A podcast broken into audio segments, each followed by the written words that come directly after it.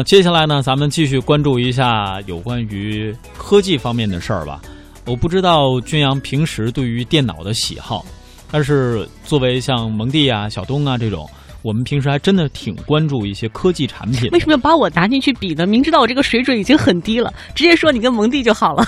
但其实我觉得女生都喜欢美嘛，嗯，好，对吧？你说吧。比如说，比如说 这两天，呃，那天跟蒙蒂还在聊，说新发布的苹果电脑，嗯会对我们的买买买造成什么影响吗？啊，嗯，一般人可能说你们开心就好，但是我跟蒙蒂达成观点比较一致，嗯看看得了。为什么这么说呢？确实太贵了。嗯呃，因为原来呢，其实我跟蒙蒂聊过，他确实有换电脑的一些需求，嗯那、大家知道就好啊，千万别跟他说啊，也说也别说是我说的啊。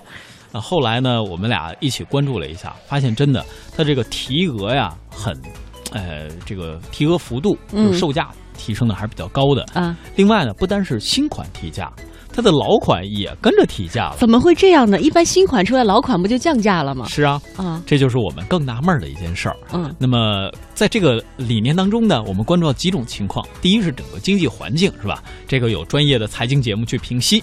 那么还有一种情况呢，就是稍早前苹果据说营收下降了，是不是希望通过这种方式来补贴一下自己的营收呢？我们不知道，但是我们央广的记者所做的报道，也许能够为大家提供一点参考。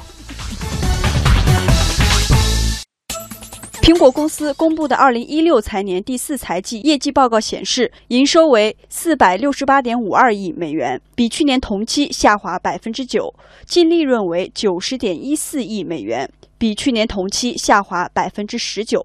这次财报中最受关注的数据来自大中华地区。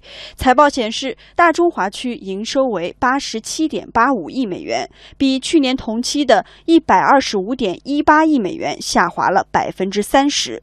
对于大中华区营收的大幅下滑，苹果公司 CEO 蒂姆·库克给出的解释是这样的 When you look at what happened in 15 in 我们看 in 2015 China, 年，我们在中国的手机销售量惊人，iPhone 六和 iPhone came 6S 都卖得很好在中国的销量增速比其他地区要高出很多所以以这个增长速度再来看2016年，今年在中国的手机销量回落到正常值，所以在我们看来，这是大家觉得中国的销量降幅明显的原因之一。In our view, that you see a difference. 尽管库克的理由也算理由之一，但来自用户的评价给人更直观的感受。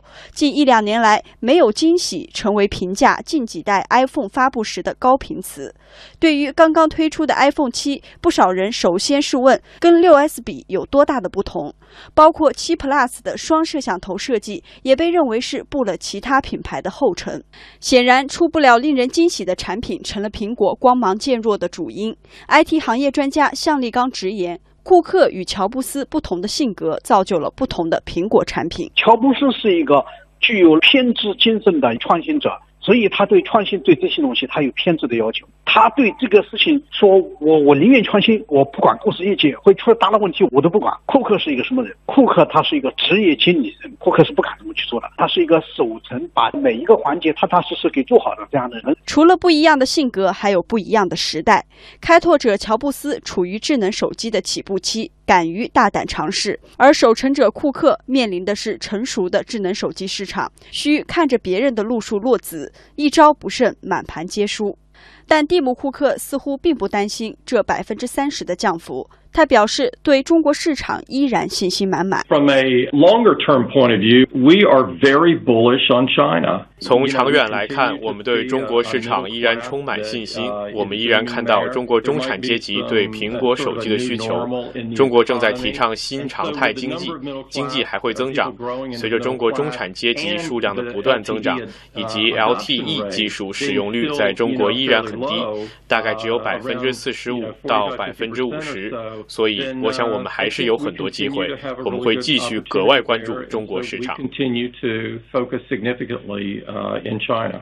对于库克的乐观，向立刚泼了一盆冷水。这不是他的机会，这只是更多的中国企业的机会。因为虽然说即使中产阶级增加啊、大家能更多的钱可以买得起苹果了，但是嗯，我买一个更有性价比。啊，使用体验感却非常好的这个产品，我不一定非要去买苹果。有数据显示，今年第二季度，苹果手机在中国市场的占有率降至第五，在它前面，华为、OPPO 和 vivo 三家占据了百分之四十七的市场份额。美国业内人士丹·柯林斯对苹果的现状判断也毫不留情。苹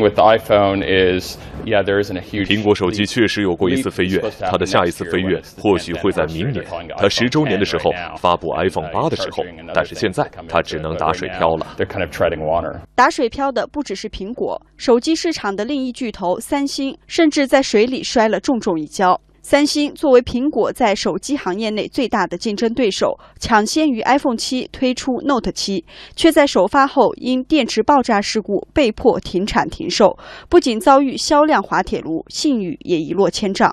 苹果、三星两个一度占据中国智能手机市场大半壁江山的品牌，如今皆辉煌不复从前。